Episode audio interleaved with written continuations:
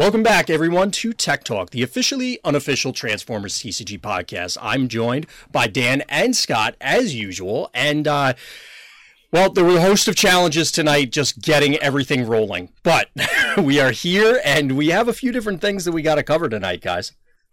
Just a few yeah. different things. There's some recent news. There's some, uh, what was that? They're short topics. That's true. Uh, but there's a, a a larger quantity than has been the norm for a while. Last week we we had a few bit a few more, a bit more, trying to combine those apparently. And we have the same sort of thing this evening, and we'll probably end up bouncing around again as well. But we do have some some interesting things to show you visually a little bit later on. Um, maybe sooner rather than later, but uh, we'll see when we get to that. So stick around, everybody who may zone out the first part of the video. I'm like trying to get to it just to see what the what the list was for the topic of, in order because I don't know. Well, it doesn't have to go in order, but the first one that we had at the top was the uh, invitational recap. Oh, okay. So uh, I, we can kick it right to you guys because um, there were some interesting things that both showed up, and we talked about it briefly last time. But now we have well a little bit more information about the finishers. So. Uh, yeah, I think at the last time we were in the middle of top eight when we recorded last yeah. week.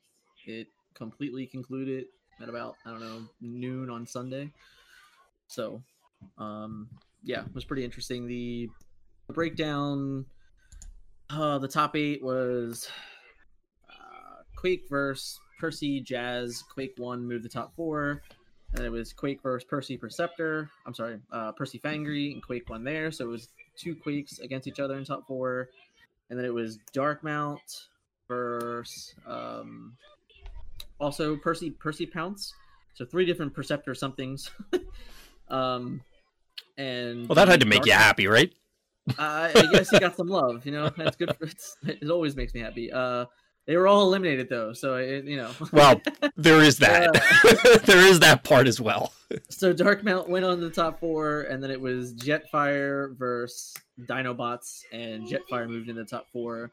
Uh, in the Quake mirror, shocker, Quake went into the finals. Ooh, and, you took me by uh, surprise there. and then it was Jetfire versus Darkmount. Uh, Jetfire ended up in the finals, and then in the finals, the Quake won 2-0 over the Jetfire. So yeah, um, Quake goes in, doesn't really take any hits. Out of you know, like losing PTT sucks for Quake, but not mm. like detrimental to the deck itself. Uh, it's still a very, very strong deck. Uh, we Absolutely. spoke about it on the stream. There will be. I didn't upload anything yet to the YouTube. It's kind of coming in waves still. Like we're going through the top eight, and then we'll eventually get the final, so it'll be out. Uh, but in the video, like you know, Scott was actually on for the entire thing, and before the games played, we had a long discussion with Christian about the stratagems as a whole and how he came to make different choices in his Quake list. Uh, hopefully, I think I didn't see the listing yet on Fort Max, but I, I think it's going up soon. So you'll actually be able to compare Christian's uh, top his his win from the Freedom Cup and his win from the Invitational, uh, and see the big differences that he had to make in his deck list through the 50 card deck list, um, which he goes into at length. And I said that video will probably be out sometime either this weekend or early next week or something like that. Awesome. Yeah, getting the thoughts directly from all these people is always appreciated, and it's interesting to hear what they have to say. So I think everybody should look forward to to uh, both, I guess, watching and he- hearing it. Yeah, I mean, uh, it's uh, my side of the bracket had a more of the newer stratagems because uh, we had we had six total stratagems on our side of the bracket. So it was uh, Darkmount Demolisher, uh, Rampage, Weefix, and then Jetfire Jazz. So we had six of them on our side. So like from my side of the bracket, you see all six of them uh, going head to head at one point. So uh, that that was my at least that was my breakdown of the top eight. I had to play against the Dinobots and then I had to play against Darkmount, so you get to see both of those uh, matchups and how oddly different they were, and you know what how it all went down. I guess. Awesome. What about you, Scott? What now that we have the actual breakdown, we have the the actual placings, I guess, and we have a winner. What are your thoughts now in retrospect, looking at what went hap- what went down and what happened? Um, I think the I think there was some decks. I talked about this last time. I was listening back today. I, I, I think there were some underrepresented decks in the field. I think there wasn't enough Sky Shadow in the field, and I think there wasn't enough. Um, basically, that was was the big one for me. yeah, that one kind of Um, stands out a little bit. there was no Fortress Max in the deck in the field either. I don't think Really, zero um, for? I didn't realize that it was. one. Okay. I think you're saying one. You might be muted, Dan. Yeah, there's one in top 16. He lost to the Dinobots. Okay. Okay. Um, I mean, I'm not. I'm not saying that it would have been different if it was single elimination. I just think that there were certain decks that just weren't represented, Mhm. which doesn't surprise me when it's the first event to to have uh, the stratagems legal. Absolutely. Yeah. Uh, so, um, I mean, it's good. I mean, there there was a good representation to me of new and old. Um, I would say like more new than old, but that doesn't mean anything. Um, I think, I think it remains. Uh, I think there was probably just not enough time for people to really grasp a lot of, what was going on. Of course. I um, mean, it. Like you said, it's the first event, so you can only expect that things can go so far. Yeah. Um, but I mean, that's just the nature of the beast. Uh, it was, it was a quick event. That was good. Um, it was, uh, so we got a lot of information there. Um, I mean, I think, I think more information will be gleaned when we go back to regular constructed in not this event, but the next one. yes. Um, so, I mean, uh, you know, good players did well, so I'm not surprised. Right. So That's for both of you guys, from now that Invitational Numero Uno is under everybody's belts, obviously you had already talked about previously and released the schedule going forward, but is there anything in particular from the Invitational that it was an aha moment or anything like that leading forward into either the next set of events or for Invitational 2 or or is it kind of just supporting all of the previous evidence that you had leading into it, whether from a tournament format perspective, the cards, anything like that? About the invitational itself. Yeah, was there anything specifically gleaned from information wise from the invitational that changes any of your your assumptions or assertions that you had coming into it? About, um, I mean, we changed the format for season two on purpose already before we even had this event. Right. Um, so, due to the nature of just the timing of how some of this stuff works, I mean, like, if we're trying to compare it to Origins Gen Con, for example, like, uh, it would be like, you know, we'll just use, I think they were both like this. Like, Thursday and Friday were the the opens in this in this sense, and then uh, Saturday was the the elimination, or at Origins it was like Sunday, I think. I don't remember. No, it was was it? Yeah, I don't remember. But um, Friday and Saturday maybe. I don't remember. But the point is, here it's like months.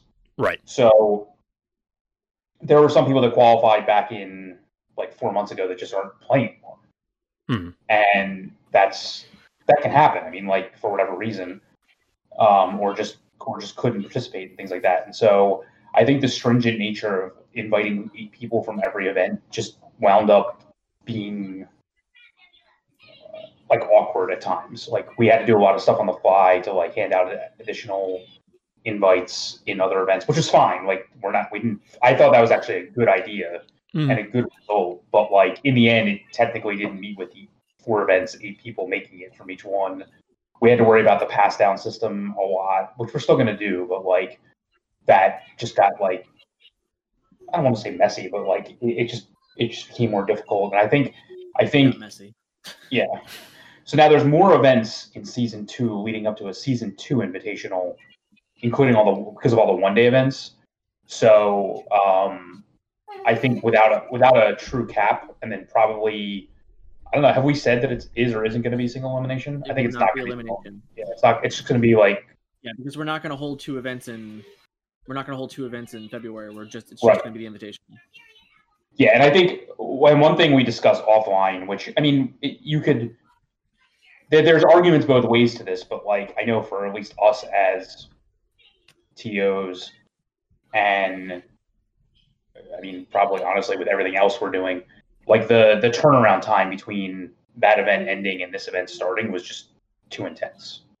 Yeah. So like, and I understand that like, and that that's that's another thing. Like, you have 32 people, only 32 people qualified out of a pool of let's say, I don't know, like 65 or 70 people total that might have played in all the events Mhm. throughout the entire history of of the start of this. Right. And so like, I get it that like it's technically only like less than half of the qualified people. So like, it's not fair for them to just sit around and do nothing for a month. Um, but for those, I think for the players that played, considering it was a different format from one to the other, I think there's probably too quick of a turnaround. And I don't know if that'll. I don't know if that. I mean, we can talk about. We're going to talk about this as a segue, but I don't mean. To, I don't mean to purposely segue, but like, it, I don't know if it would have, if it affected people's decks in the event now because they were so focused on trying to win the end of season event last time. As in, they just so, didn't. You know, time is a resource. You just don't have enough time in order to put the effort in. Is what you're saying? Right, like, like I mean, and the other thing is, like, say you're gearing up. I, I first of all, I, I can't say that I, I, can only say that certain players I saw that I see practicing all the time are, in my opinion, really gearing up. I don't know. They could be playing, you know, offline. I have no idea, but just just the way I see it. Um, and if if they only have so much time to test out, especially with new cards, and then we introduce a format where, for whatever reason, let's just say whatever they were testing wasn't legal, and and I just think that it may just be too tight of a window for them to come up with two entirely new decks based on a new set of cards coming out that really, again, the stated goal of not being bad cards, like all have a chance of, of making it. It might just be too much to take in. Yeah. These are just things that this is just like qualitative evidence. I think that I that I've noticed. Mm-hmm. Um, I don't think it's anything that's written in stone. It's just that, you know, I think I think the smart thing to do going forward might be the event that's right after the invitational, no matter how long it takes, if it's just the same format continued, I'm not sure people are going to mind because it just might not be enough time to turn around, especially if there's new cards involved. Yeah, but that right. might not always be the case either. That like the Invitational features the new set. Like I don't think it's going to do that this time. Yeah. So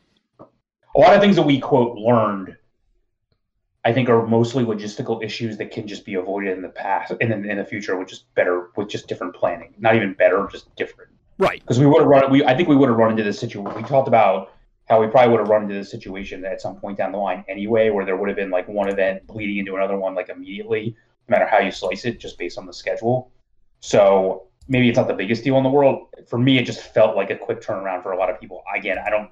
I mean, I'm sure for for the people that like you know that were made it further than me, I only made it top 16. I'm sure it felt even faster turnaround because they were just literally playing longer than I was. Right. So, but I can't. But I can't say. Just so maybe it's a lot of conjecture, but just how I see things. Well, that's fair. I mean, it, it's definitely a notable thing. Regardless, the the question, of course, is going to be how to to incorporate that information to improve things going forward. So it's yeah. definitely worth noting, if nothing else. Uh, what about you, Dan? Was there anything in particular that stood out to you as a result of this, specifically for the invitational, or was it kind um, of business as usual?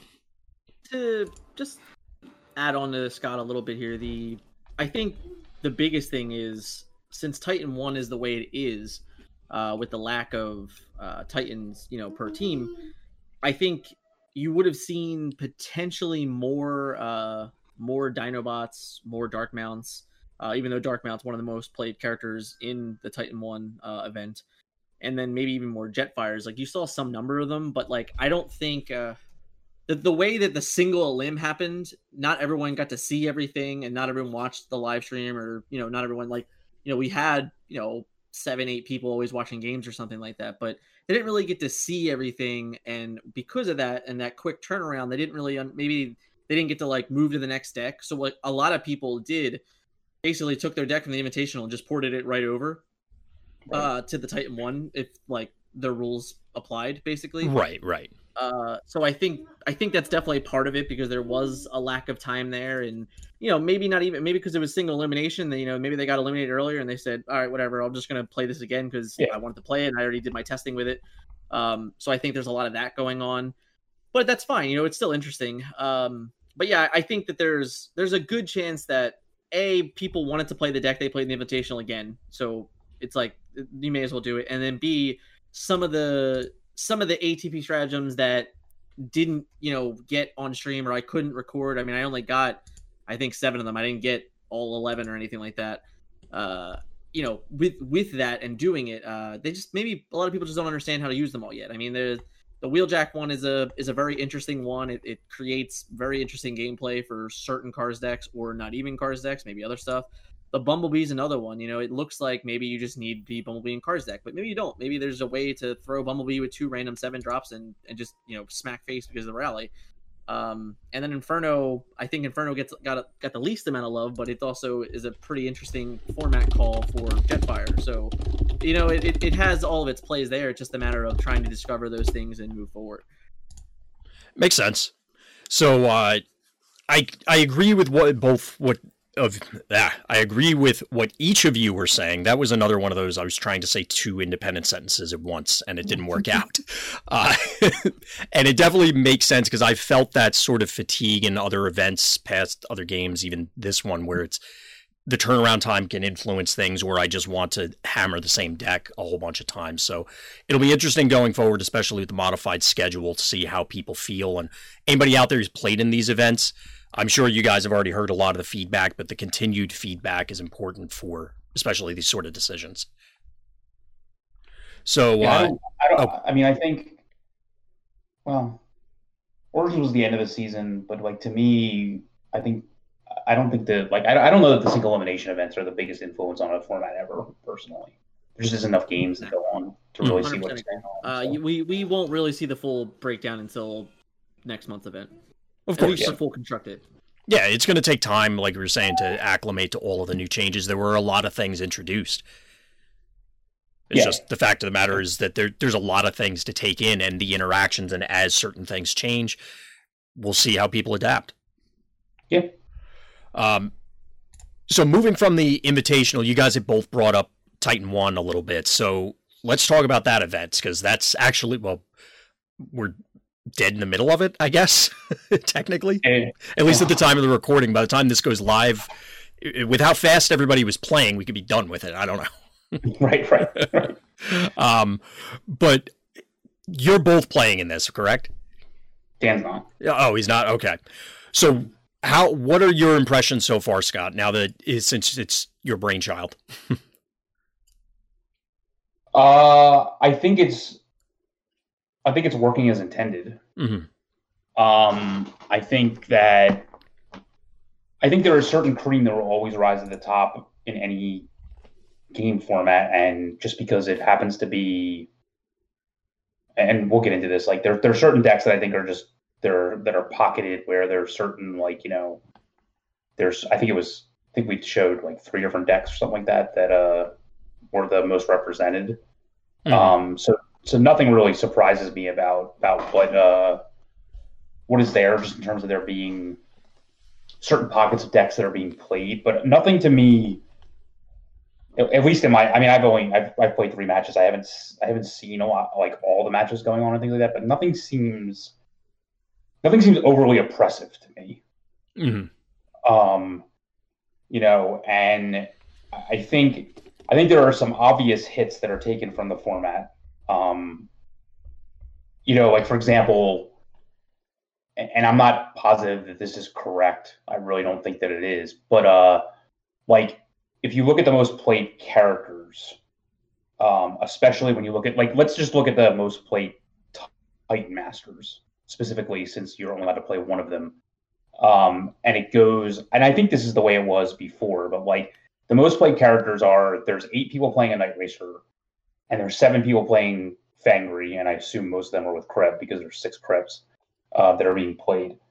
Whereas i can't even find on here um, where there's a like if i'm looking at the list of like most played characters i can't even find Horri-Bull like on the list I remember, and I don't have the spreadsheet up in front of me because I accidentally closed it. And if I open it up again, it's going to break up the entire overlay.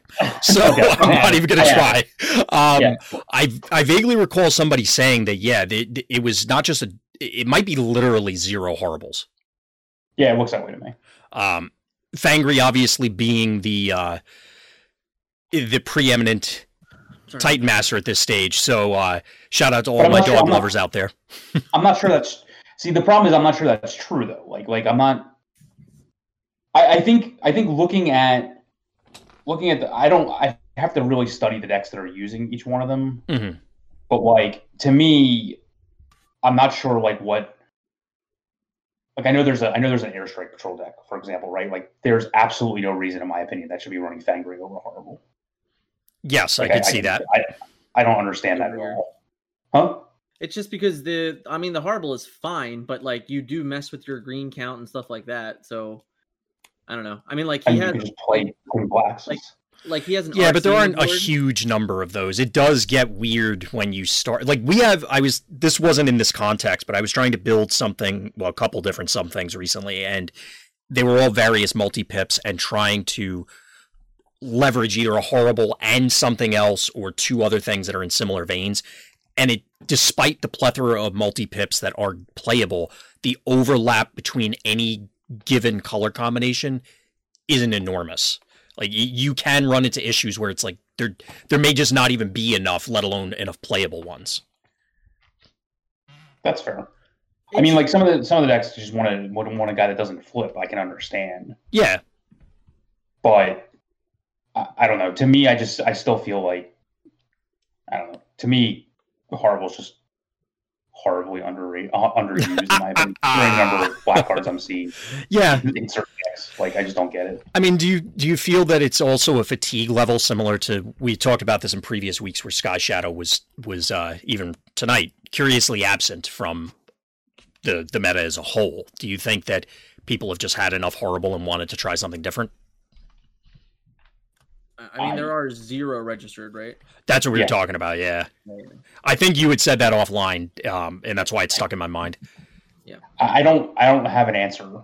Um, I, I don't because because I don't I don't know what decks would have used each character. Like I'm trying to find out where each character showed up. Mhm. Um, and like again, like to me, it comes down to it really comes down to the flip density that's needed for the other characters in the Of course.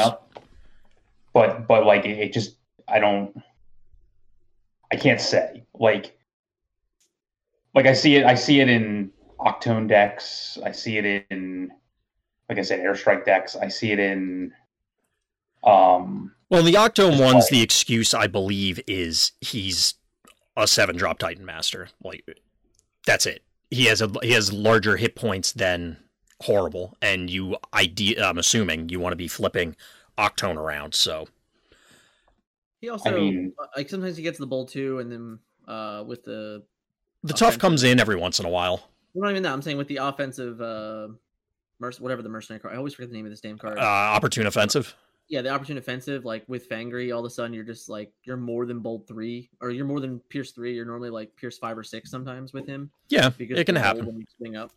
Um, but the I've seen both versions. I, I mean, like I personally most of the time would not really value the Octone flip. So like I would probably value the Harble flip more. That's how I would personally play that deck. Yeah, Um, but you know, I, I can see the argument for it. I mean, it's the same thing. Like we saw him in the uh, Perceptor deck, the Fangry in the in the top eight, and it was just like this is just a Titan Master that like just leaves me with another dude. Like it's it's just what it happens, I think. And like at 13 health as a seven drop, they're just there just isn't anything that compares to it. Really, it's yeah, super minimal to what that comparison is. And I think that it, I think Mm-hmm. it's just that simple. Like, at the end of the day, you know, we talk about Night Racer being a stat stick. Well, I mean, so is Fangry. He's just Yeah. a stat stick.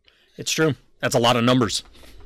Yeah, uh, you know, four bold two, 13 health. I mean, it's Yeah. it's It- all it's all good numbers. Exactly. Um, but aside from the uh, shockingly low number of Horri-Bulls, was there anything else that stood out to you guys? Is this like Um, was this expected with the field that we're seeing right now, or did before we even get it because we specifically jumped into Horri-Bull, but. What's your general sense of the field, Dan? Since you're not actively playing it and you get a, a wider view of what's going on. well, I mean, here's here's another pretty crazy number. There's one Grax, one Grax. So that means no one's even like in on that plan. Which obviously, if no one's on Horri-Bull and no one's on Quake, then a Grax is probably less played. But like, there's no.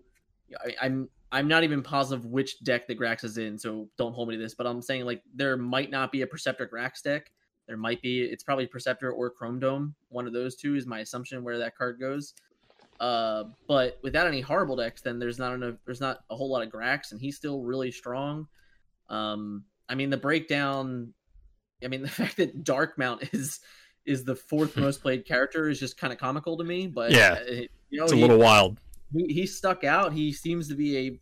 I don't know if Scott touched on it or not, but he seems to be a great uh, partner for Sky Shadow now with the nine, you know, the nine star and plus the stratagem. Like he just seems to fit in really well there.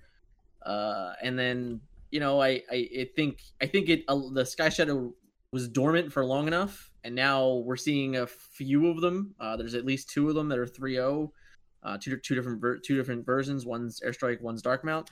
Um, so yeah, I mean it's interesting, but it to me it, it it is weird to not see any Horri-Bull at all and to not see more Grax. Um, he's just he's just a really good character. So I, I don't know. Yeah, that is a little surprising. I mean, I get.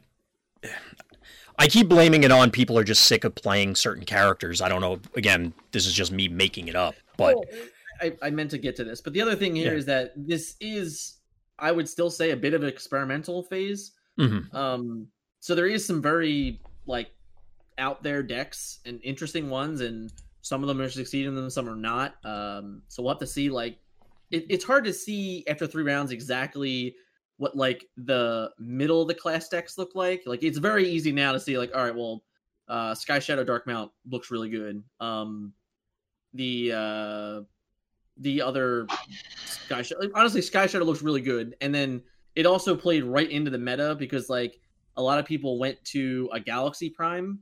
Uh, there was like three or four Galaxy Primes I think registered, yeah, and then the other things were like there was a couple Octones registered, a couple Shockwaves registered. So like everybody went back to like that bigger star character one dude, and then Sky Shadow just you know at the end of the day he's just he just eats apart these things because he just reads on the character like I'm gonna deal minimum X damage. and yeah, minimum X damage is like half their health or more. So right. Um I think like when you look at that, it makes sense to me that Sky Shadow is going to succeed in this event because just the people what like the metroplexes of the world don't play that well against it. They play okay, but not like spectacular. Mhm. Um and there was five metroplexes or whatever it was. And there just there isn't really a lot of things that are trying to prey on that. Um I did, did what was the report? Did did we find out if the Fangry ASP deck did he win or did he lose? I don't I didn't know It was a draw. it was a draw, so one one draw. So um that deck that deck is probably also well positioned just because I think his I think he has probably the best the better matchup against the Sky Shadow decks just because like he can like outnumber him ironically right. in a way. Um and like maybe he can set up plays to like take away the Sky Shadow attack. But uh yeah, other than that I think I think you'll definitely you'll see probably I would I would bet on at least three Sky Shadows in top eight uh at this point because I just think like whatever, unless they like just knock each other all out, which like could happen also. But I, Yeah. it, it still feels like whatever the Sky Shadow is going to play in this particular field, it's going to do really well against it. Yeah, it sounds like there's a lot of a lot of ample prey for those Sky Shadow decks. Yeah. just it, certainly on paper, and we'll see if, how it plays out. Um, was there anything else that stood out to you guys? Like it, it sounds like we, or at least I've been saying we've been missing Sky Shadow for a while, and people took that to heart, if that's the case. But uh, I know you mentioned there was a ton of Metroplex because uh, Heed the Call definitely got people excited. Uh, free cost stratagem, it and like we've said this last week, you know, like heed the call wasn't necessarily tested in the Titan One format, so it was definitely like on the need to watch list and see how it's doing. Uh, there is w- at least one 2-0. I think he's still playing right now. It could be a 3-0. I'm not sure how that's going to go. Um, but everyone else is like mellowed out to either 2-1 or 1-2. You know, I, I think there was a lot of Metroplex mirrors already. I was like- about to ask that. Yeah, there was I think there was five of them registered, and I think we've already had like two or maybe even three mirrors. I don't even know. Like I just know that Wow. they, they Hmm. the pairings were not kind to them, and they were all beating each other up. Um, and then yeah, so yeah, hard to say. All right. Anything else jump out to you, Scott? Whether it was either absences or or um, you know things that are in overabundance, or that there's a diamond in the rough that we're forgetting about. Uh, the banning of Peace for Tyranny is not keeping aggro decks out of the format. Facts. That's a hundred percent fact. yeah. Now, do you Bring think that that is a factor of this is an unknown format, so people went with, all right, well, if I just kill you, you can't do anything cute, and and or the lack of refinement due to it being unknown. I mean, I just wanted to kill people fast. That's why. I mean, there is that. There there is an allure to to doing that. I mean, my, my games have not gone to time. I can tell you that. it's it's the combination of uh you know sky shadow is just he literally has an answer to Jazz on him. You know, Yeah. so like there was a lot of Yeah, discussion it's kind of a like, big deal. Oh, how do I answer with Jazz? How do I like Sky Shadow has Pierce four on him? Yeah, he just. you know, like he, he, he I'll should- just kill that guy. That's how I answer it. I mean, chances are all you have to do is bolt Jazz and then swing at Jazz, and Jazz is dead. Like I mean, like I don't think Jazz is going to untap. So, you know, it, it- when you look at it that way, and you're like, oh, Jazz is this, and oh, piece of the that, and you just look at like, you're like, all right, well, I'll just play Sky Shadow then, and I'll just like I'll just kill Jazz, and it won't matter. That seems pretty effective. That seems Yeah, pretty effective. Um, so I mean, it you know, slows it down enough, but I mean, I don't think that there's. I think there was there was an opportunity for other control decks playing him to do to have done well, and they're they're just not playing them. well, I, I think Other decks playing jazz, you mean? Yeah. Yeah. Okay. I mean, like there there is definitely a lack of jazz, right? I mean, there's what was what was his count? Uh, he came in at four, right? So of 35 decks, there was only four jazz decks. I'm going to assume they're all blue decks, right? That's a I good think that's safe. I mean, maybe I'm wrong. Maybe there's one of the cards decks playing. I think it is. I think one of Uh. the cards decks that's two one. Uh, it was like Chrome Dome, Trax, Draz, or something like that. Um, he's playing it, and he's more of like a mixed deck. Uh, but you know, most I, even then, like that means no one's even really like playing into it, which is probably okay because I just told you Sky Shadow's a thing. Uh, but you know, I, I- guess I'd be a little bit more shocked that mm, something along the lines that I had played in the Invitational didn't get more love. But I think it also goes back to that no one had really seen my deck until after the event had started because I had literally played my top eight the night before it started, and then I played top four and the finals after the event had already started. So a lot of people didn't even get to see my, my deck in action yet. Absolutely. Um, but it's definitely like I would say it's one of the more top contender blue control decks in the format. So that utilizes Jazz very well. Uh, so like I could see that there's a potential that maybe once we get back to full constructed, you'll see another shift and another upswing there. But who knows? Makes sense. Yeah, it's and that's why kind of why I asked the question is that due to the timing of everything, it's just a confluence of several different events that I think drives maybe not all, but part of the decisions that went into what people played or how they're playing it, that sort of thing. It's going to take Yeah, time for all of this to play out. There's a there's a there can be a lack of understanding in this such a such a small short period of time where how battle decks have to shift in accordance to the character and strategy. Oh, yeah. Yeah, like like like if you're playing jazz, you know, steady shot has more value, things like that.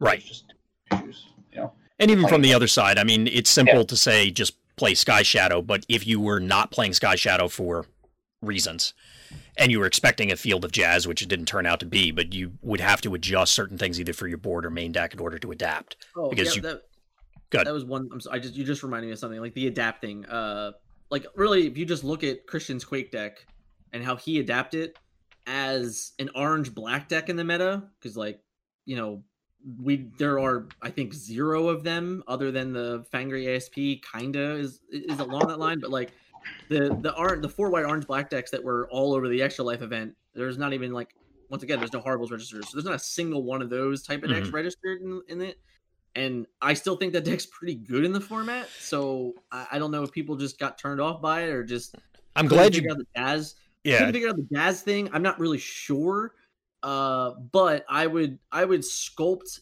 a little bit off of the Quake deck as an orange black deck as a whole. Uh, if you were trying to figure out your issue with jazz, I would just go and I'd look at you know the double scoundrels blaster. It's like oh no, I have to play scoundrels blaster in my you know in my jazz in my four white orange black deck. Well, you got to play scoundrels blaster. It's a green. It gives you thing. If you don't want to play that, then play personal targeting drone. It's a green. It's a white. It gives you pierce one. Yep. It it'll turn on your character and let you kill a jazz. Um, you know, do those things is, is would be my advice. But I would definitely still not get away from those decks because I still think those decks are very strong. Yeah, I was, uh, and that's, I didn't mean to interrupt you. I was very surprised by the lack of that build because I, after seeing it in action during the Extra Life event, it's like, this seems pretty wild. Why would Mhm. this fall by the wayside? Unless, you know, I, it's again, in support of a new format that a lot of people's creativity comes out. So maybe they said, "Oh yeah, well I could do that, or I could do this other thing that seems like a that's a, a lot more fun, a lot more interesting, whatever." And that's Yeah, why I they mean, I I guess the other thing is, you know, the extra life thing was only 15 people, and I mean, it was streamed all day, but like, I didn't release the deck list or anything, so maybe I don't know. Maybe enough people didn't see it, so maybe that That's true. it. I, I didn't really think about it until now, but uh, that's definitely possible that they just like. I think there was 15 people and like the three, four, and five were all orange black pierce decks. So like, right, you right. know, like they were all three one orange black pierce decks or something like that. So um, yeah, and and the real truth was that Fortress Maximus took a bigger hit, you know, from Jazz and from Wefix than necessarily the four white orange black decks did because Fort Mattress has a little bit more of an issue trying to adapt and it loses its whole weight. Like it literally just loses its nuke. So there's that as well. Um, Mhm. but I felt that that deck, you could have just played a couple Calendar Strikes. You could have just played a Scoundrel's Blaster here and there, and you probably would have been fine. Yeah, like you said, there are ways to adapt to each of these. It's just all the stuff that we talked about as far as timing goes. I think played into this. On top of it being, you know, it's an unexplored format for, if not completely, most of the part. Right. Question: Much of the same way as the conversation with Horri-Bull. I mean, do you really believe Quake is unplayable? I mean, you can just play other small guys, can't you? It The it loses eff- a lot of effectiveness from what I found. I know I saw people trying this prior to the Extra Life event. Like there are a few Okay. different lists floating one- around featuring uh, Rumble, Ransack, uh, I, mean, Still Function top- stuff. That's a combo deck, though, right? It But, can like- be, but it it also can just be okay. I'm a six drop guy with base X attack and Yeah. do what you're saying. I'm a smaller guy. I you're definitely four wide, well five I guess with the head that sort of thing. Right. Uh, One that that I've seen Ansel play Mhm. in the actual Life event, it did it didn't even get a win. It did very bad. So yeah, Really? uh, I, I I don't know. I didn't. He wasn't on stream at all, so I didn't actually get to see any of his games. But I know he didn't get a win, so uh, it's hard to say. Huh. I think part of makes it me- is like the way the Titan Masters play out in full constructed. i in that you can protect the different pieces more. E- like get to- you have much more control over when forever. things happen.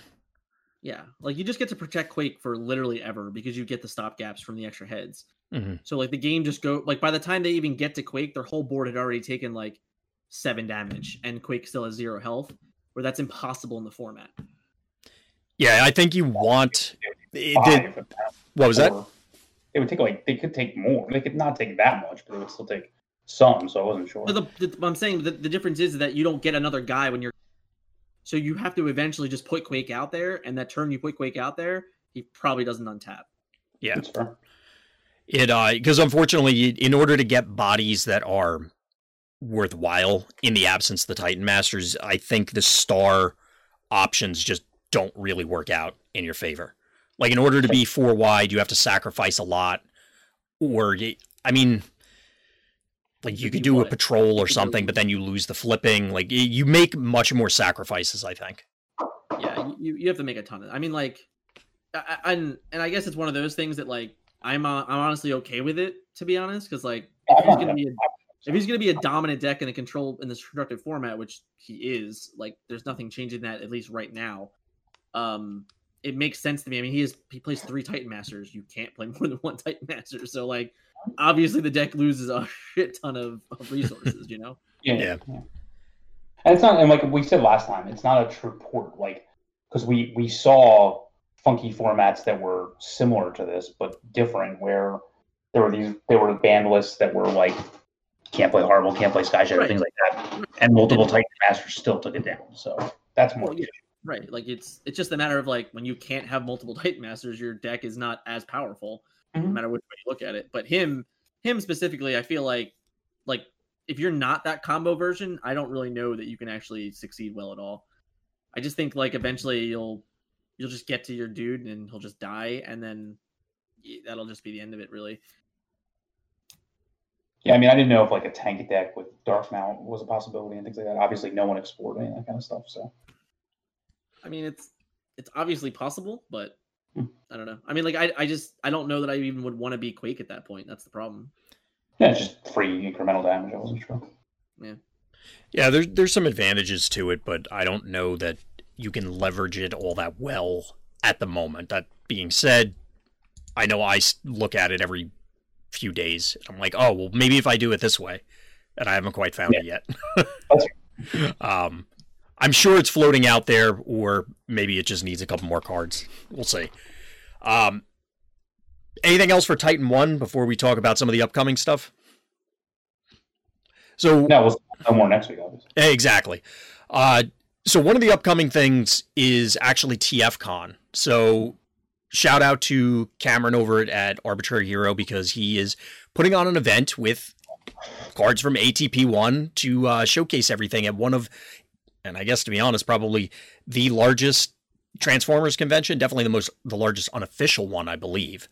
Um, so it, it's going to be good to get the game again in front of eyeballs that, I mean, even at this stage, may not even know it exists, despite news about the card game pre and post. We're always on Transformers related sites. People may not necessarily have been paying attention until it's kind of, you know, in their face and available to them. So it's pretty cool that it's going down. It's also going to be another extra life event. So everybody out there listening and watching, uh, if you haven't contributed, go contribute. But again, shout out to Cameron. Uh, yeah. Currently, there's 14 people registered for it. Um, I can tell you for a fact that at least three of them are, I think, like mostly new players. Um, and then Good. the cool thing is, for all you Transformers fans out there, if you guys know him, Vangelis is playing. Ooh, all right. Uh, so that's pretty sweet. So you know, hopefully we'll get to have a nice chat with Vangelis and see how he, you know, and is enjoying the ATP stratagems and stuff like that. I think it's really cool to see him that he's playing. Yep. Yeah, it's, and again, it's also for a good cause. So even if you're not able to play or not able to watch, if you have the opportunity to donate, definitely consider it.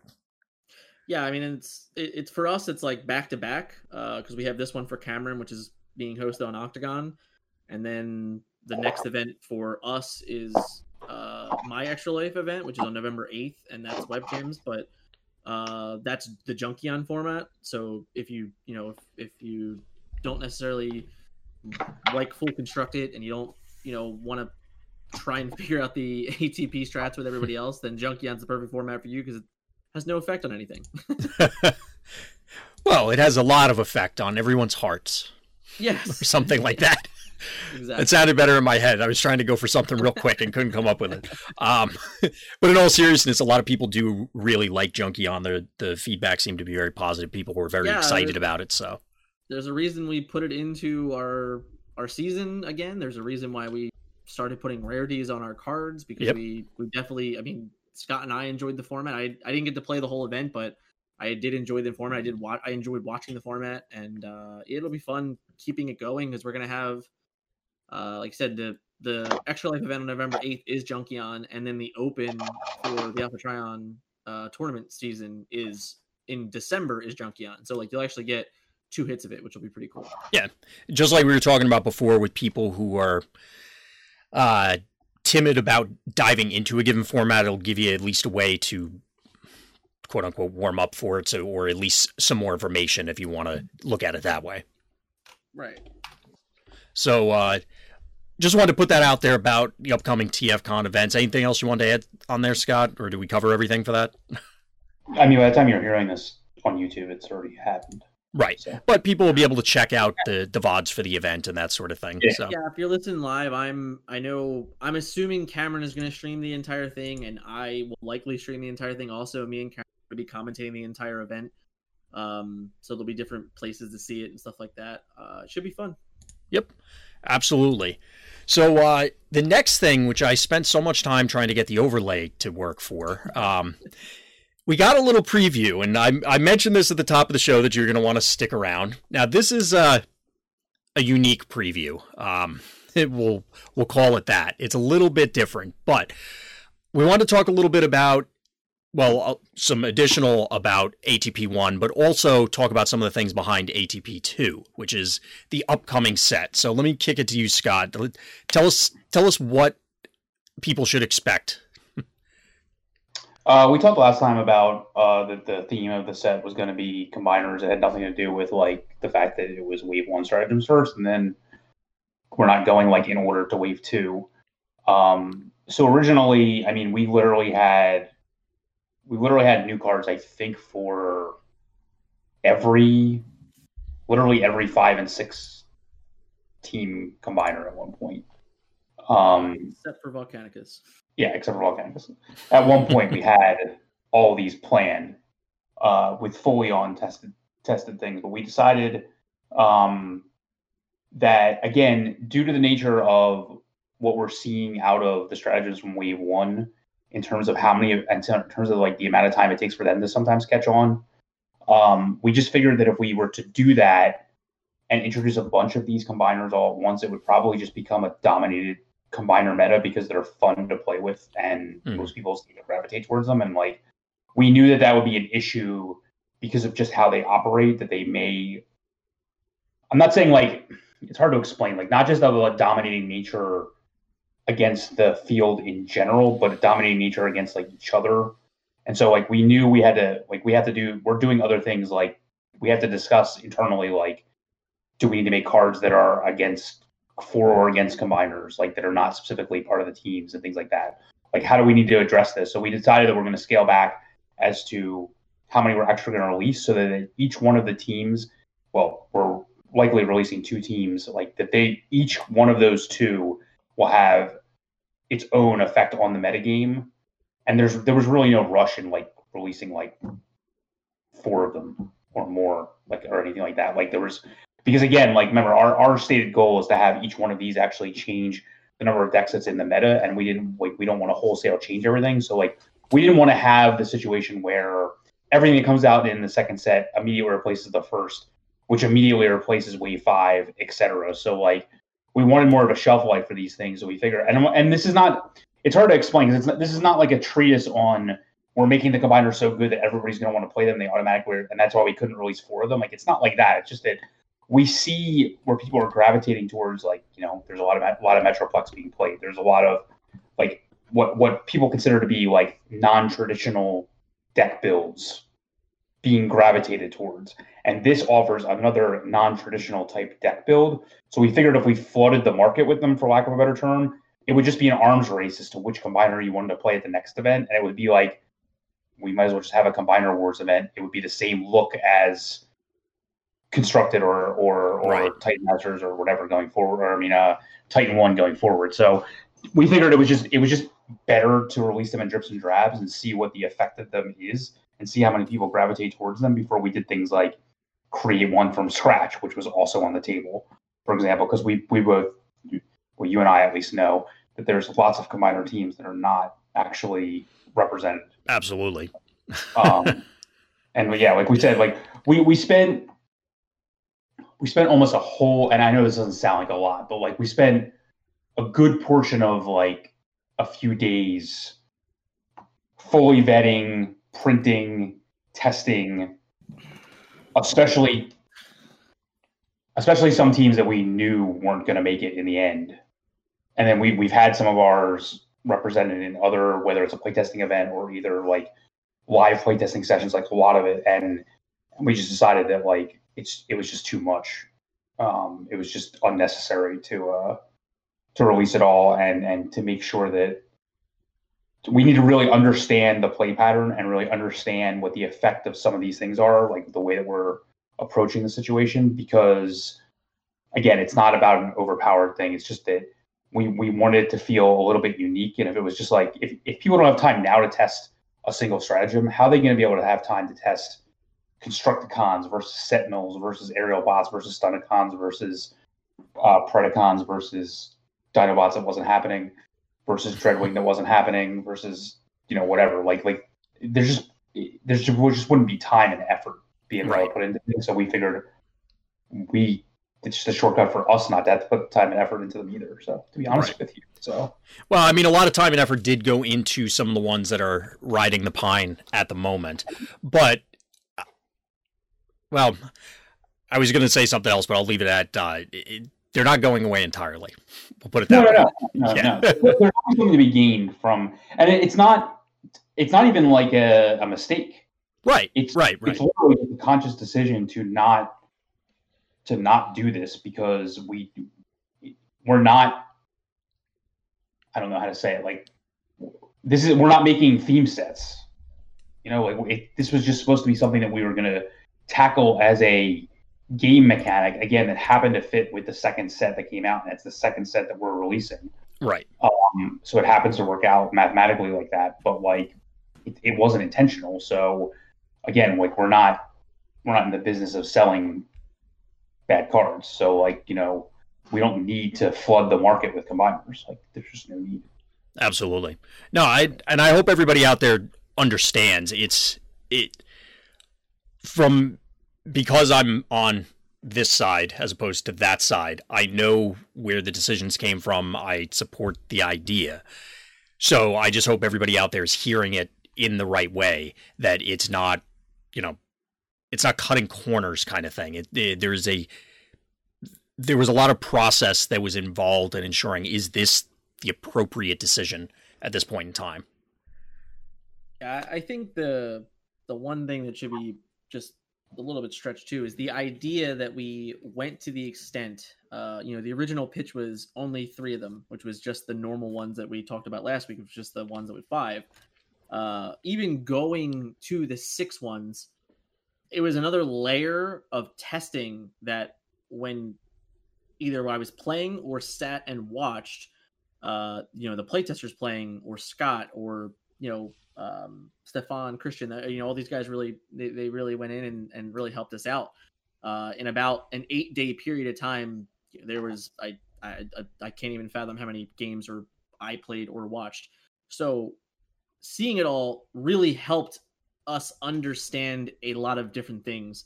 Um, and like anyone that's looking at these uh, Predacons that are on the screen now, you know, a couple weeks ago in that Facebook chat or in the in the Alpha Protocols Facebook group, I posted what the Predacons were and the process of how we how we were building the combiners.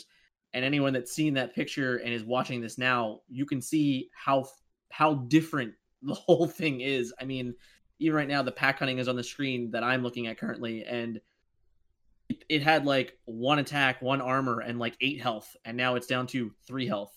It had the ability to uh, remove a, play a weapon from your scrap every turn if you wanted to. And then and it also had the if you kill a guy heal too. Like it had so many things that we felt it needed that it does not need. Like it just they they, they actually just don't need that much help we talked about this last time the little things little things of the additions of incremental and incremental incremental. And then you realize like oh i changed this one thing and sped up this that i don't need all these other things. Like the like i already solved x y and z just by getting here. Um and those are the things that really really started to come out when i started seeing some of the other uh ones seeing play. I mean specifically the sentinels. I mean the sentinels at the end of the day the reason why they didn't really combine in wave 2 is because like Optimus Maximus is just insane.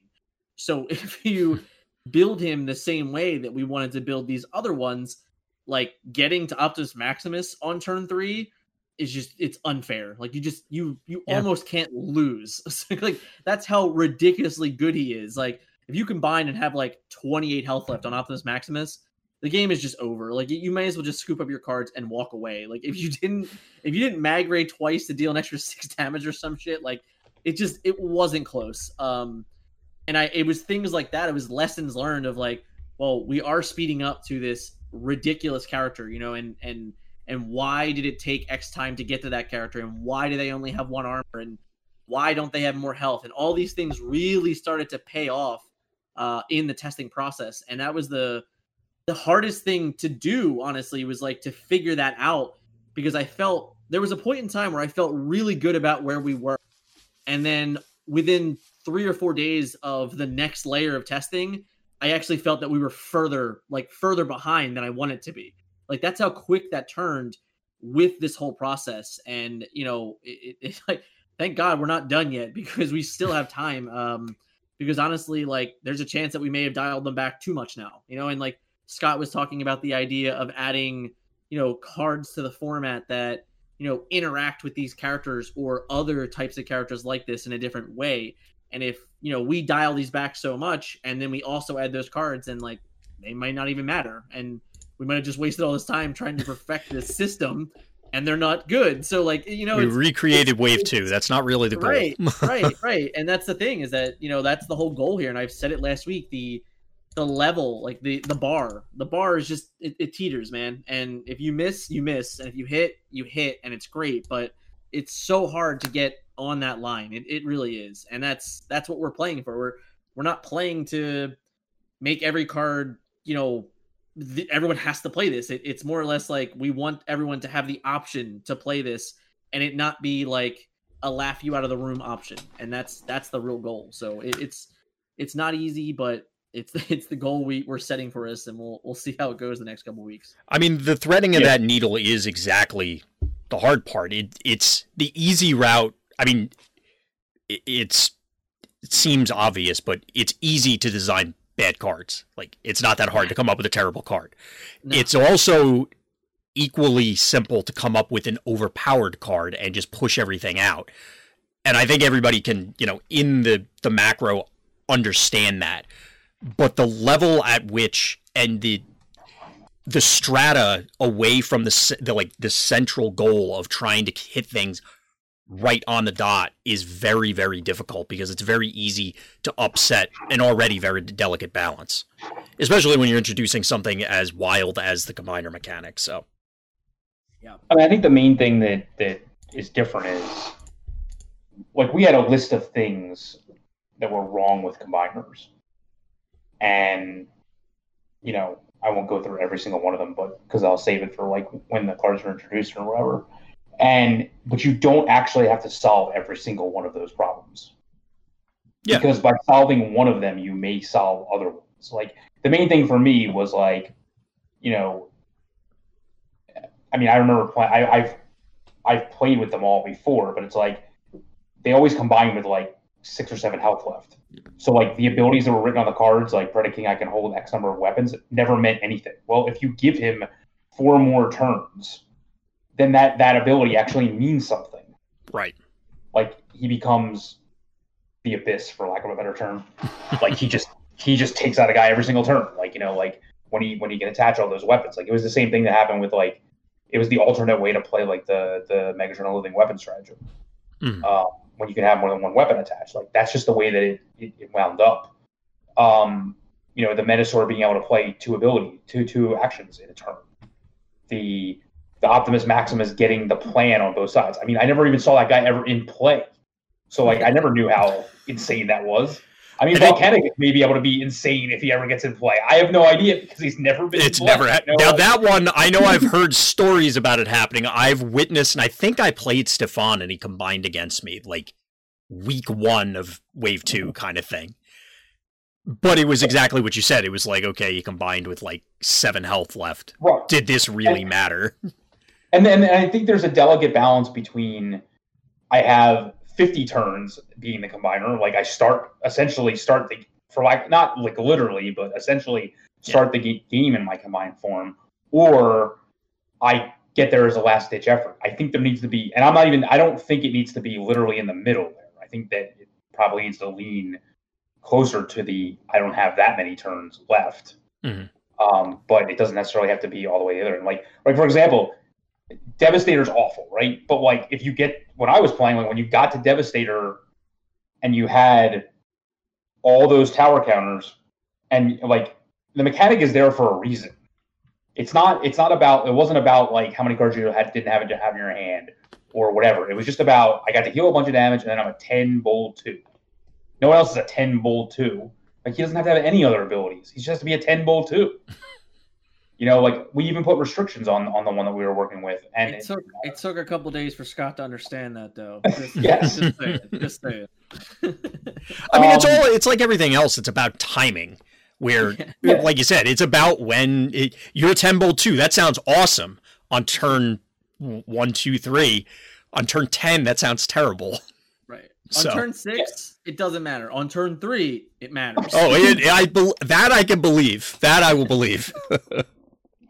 I mean, I still, don't, I still don't think. I mean, there's nothing quote wrong with that. The way we eventually got him to operate, because yeah, I, like, yeah, like to go back to these guys for a second uh, on the screen.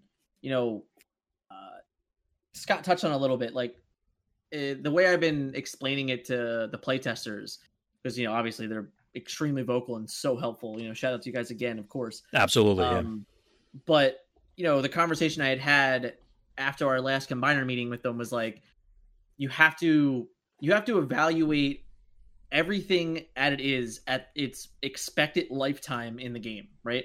So like if a 14 health character like Optimus Prime Battlefield Legend has three armor, how many attacks do you think it takes to KO that Optimus Prime Battlefield Legend? Well, if the answer is like five, right? Let's just say five.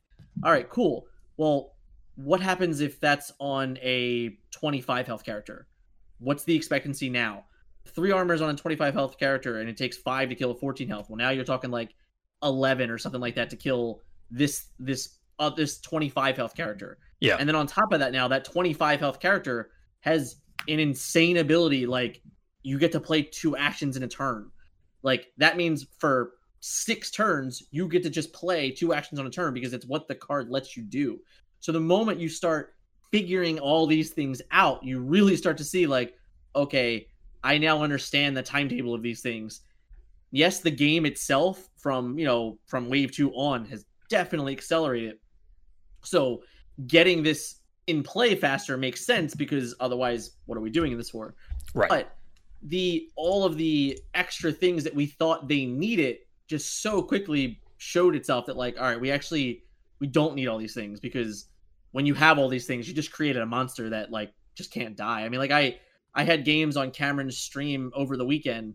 Uh, i think it was on saturday afternoon. I forget. It was saturday or sunday afternoon where i was on uh, arbitrary heroes face uh youtube channel. And there was a game that like i combined with menasor at 21 health. And then at the end of the game i had 19 because of the effect that menasor had. It was just like this can't happen. Like there's no way I'll die ever. So it's like it's things like that that you had to realize like what the expectancy of the actual abilities are that you're giving these characters and you have to weight that over the course of their lifespan and that makes it so challenging when you're Yeah. looking at a 30 health character on turn 3. Yeah, because it's not strictly linear with most, if not all, of these things. It's not just, oh, well, I have 10 extra health and it took three attacks to do that, so it's going to be six attacks. It could end up being 10 attacks because things ramp exponentially, or maybe not exponentially, geometrically, depending on the scenario. But uh, point is, is that it's not just a one to one relationship of now I'm a bigger character. Everything has different weights at different stages in the game because it's not just oh well i'm teeing off on your guy because my opening hand had multiple grenade launchers well now i'm out of cards and you still have 20 health Yeah, and I, I think it's it's been fun to realize that. To be Hmm. honest with you. And the other thing, Uh, I it's like I don't want to steal it from you. Just the, just to add real quick is like I feel that us taking these characters on specifically is going to accelerate all of the rest of the characters we are going to make for the existence of the game because there were so much lessons learned from this idea of the like I said just the stat and ability longevity per health point and character like though that equation solved this way I think will it will help us throughout the rest of the time that we that we do these things because now we know what it looks like on a 30 health character and it's just it, the equation's already there to figure out and it's it was actually really astonishing yeah scott sorry uh, what was I saying? Oh, you didn't really get very far so i'm not sure it's been fun to figure out.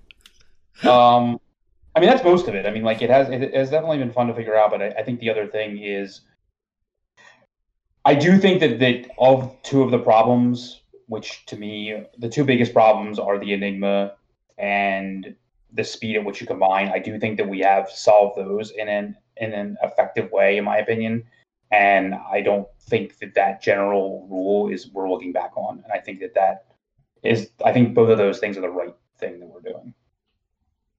So um, because I because I feel like without having both of those things taken care of, it still would be unplayable. So so I believe despite everything else, um, I think we nailed those things correctly. It was just understanding that that maybe not much more than that is what's necessary. Yeah. So Makes sense. Uh, well, gentlemen, that is officially the end. I know we didn't talk about ATP one a whole lot, um, but I think getting out more information about the upcoming stuff is, I guess, a higher priority in general. But um, there's a lot of things that are- still ongoing and upcoming in the future weeks. But was there anything else you guys wanted to throw in at the end here? Uh, no, again, we're still trying to work out the details of how we're going to get some of the printed nature out to people. Besides taking top four, again, I was listening to um, last week again, and I know we mentioned that we were going to get to that, um, and we still have to. Um, but otherwise, no, I think everything else is pretty covered. I think. Cool. yeah, um, just wanted to congratulate Christian again for winning the Invitational. Uh, you know, took it home with Quake. He's been on fire. I mean, I, since COVID happened, I don't don't think you can argue that Christian's the best player in the game this year. Um, you know, he's he's won a bunch of events, and it was that was the first time I actually had to play him in an event, so that was cool. Uh, and yeah, I, I I'm really excited. I think ATP one is doing. It might even be doing more than like we had hoped it to do, if that actually makes sense. Uh, which is pretty cool to see. Like I didn't I didn't expect everyone to gravitate to gravitate towards certain ones so quickly. Um, and then there's a couple of them that I like I said I mentioned earlier, like the rally and the wheeljack. Like I feel that both of those are interesting and a little bit harder to figure out, but they're also probably closer with maybe a smidgen of help. So it'll be interesting to see like wh- how we feel about those particular ones, like after ATP two or further down the line or something like that. I, I think right now that they're those two specifically are the ones that are going under the radar the most. Well, as you said, there's a, a little bit to do with them, but there there's like all of them, there's a lot of potential in there. So, right, but yeah, I I think it's really cool seeing everything. Um, I I think it's it's hell. It's really interesting to see Darkmount being you know the most played uh, one of the most played characters in the Titan One format. I mean, it's we said it last time. Like the Titan One format was like something decided on in the middle of the set design for ATP one, so not everything created really had it in mind, and definitely on the lookout for certain things. And I mean, once you sit down and you see that deck, which I I did get some recordings of it, so we will have them up on the channel soon. Uh, you'll see how like fluent it feels and how interesting it feels, and I guess it's just not something that we definitely like thought about a month ago to, to see how Darkmount would impact the format with Sky Shadow. So it's it's really cool to see those things happen because it is a different format that we weren't testing in. Uh, so it's pretty cool. Yeah, uh, there's there's still a lot to be learned. So as yeah. I'm very much a person that like and enjoys looking back on these things. That's why when we talked about before, uh, in the I guess the the old first party events, that it was unfortunate that there was no opportunity beyond the release tournament essentially for anything. It, you could obviously play locals, but there was there wasn't a second follow up tournament. So now that we're getting that opportunity for a lot of these things to come back around, I'm very anxious to see what people put together. Yeah, I agree. I'll, I'll be really curious. I mean, I think it's slated to start on November 10th, maybe or something like that. Uh, the the full constructed Alpha Trion event for November. Um, I'll be really intrigued to see like how how people take in the data from the from the invitational and then move forward because it, we haven't really had the opportunity to see that really much at all this summer because we you know we, we did so many different we did four different events five different events for uh season one. So we really the only thing we ever got was like uh the first the first one which was only 16 players because that's the way we designed it and then the middle one and then we saw the end but the end had atp one. So we never really got to see all of it developed correctly. So it'll be interesting to see how this plays out through this event and then the next month and stuff like that. It'll be cool. Yep. Absolutely. So uh, I think that'll do it for this episode, gentlemen. Um, we got a lot of stuff coming up, so definitely check out the vectorsigma.info YouTube page because, as Dan was mentioning, all the coverage and among other things are going to be up. If you're listening to this after the fact, definitely go check out the coverage for everything for TFCon, especially for Extra Life you're not in the group yet, join Alpha Trion Protocols on Facebook. Yep. Uh, there will be as we get closer in the next month. I'd say there'll be even more information being released weekly. Uh, I would say I'm at this point where I was. I, I wasn't much further along from the last update. If you're listening now from where I was last time, it was just about the learning exposures, which we kind of went over in this video. So hopefully that covers for anyone that was wondering where we were. That's kind of what we did for this part, this section of the video for at least. Yep. Cool. Well, I think we'll close it up there, everybody. So, as always, thank you for listening. Thank you for watching. And Black Lives Matter.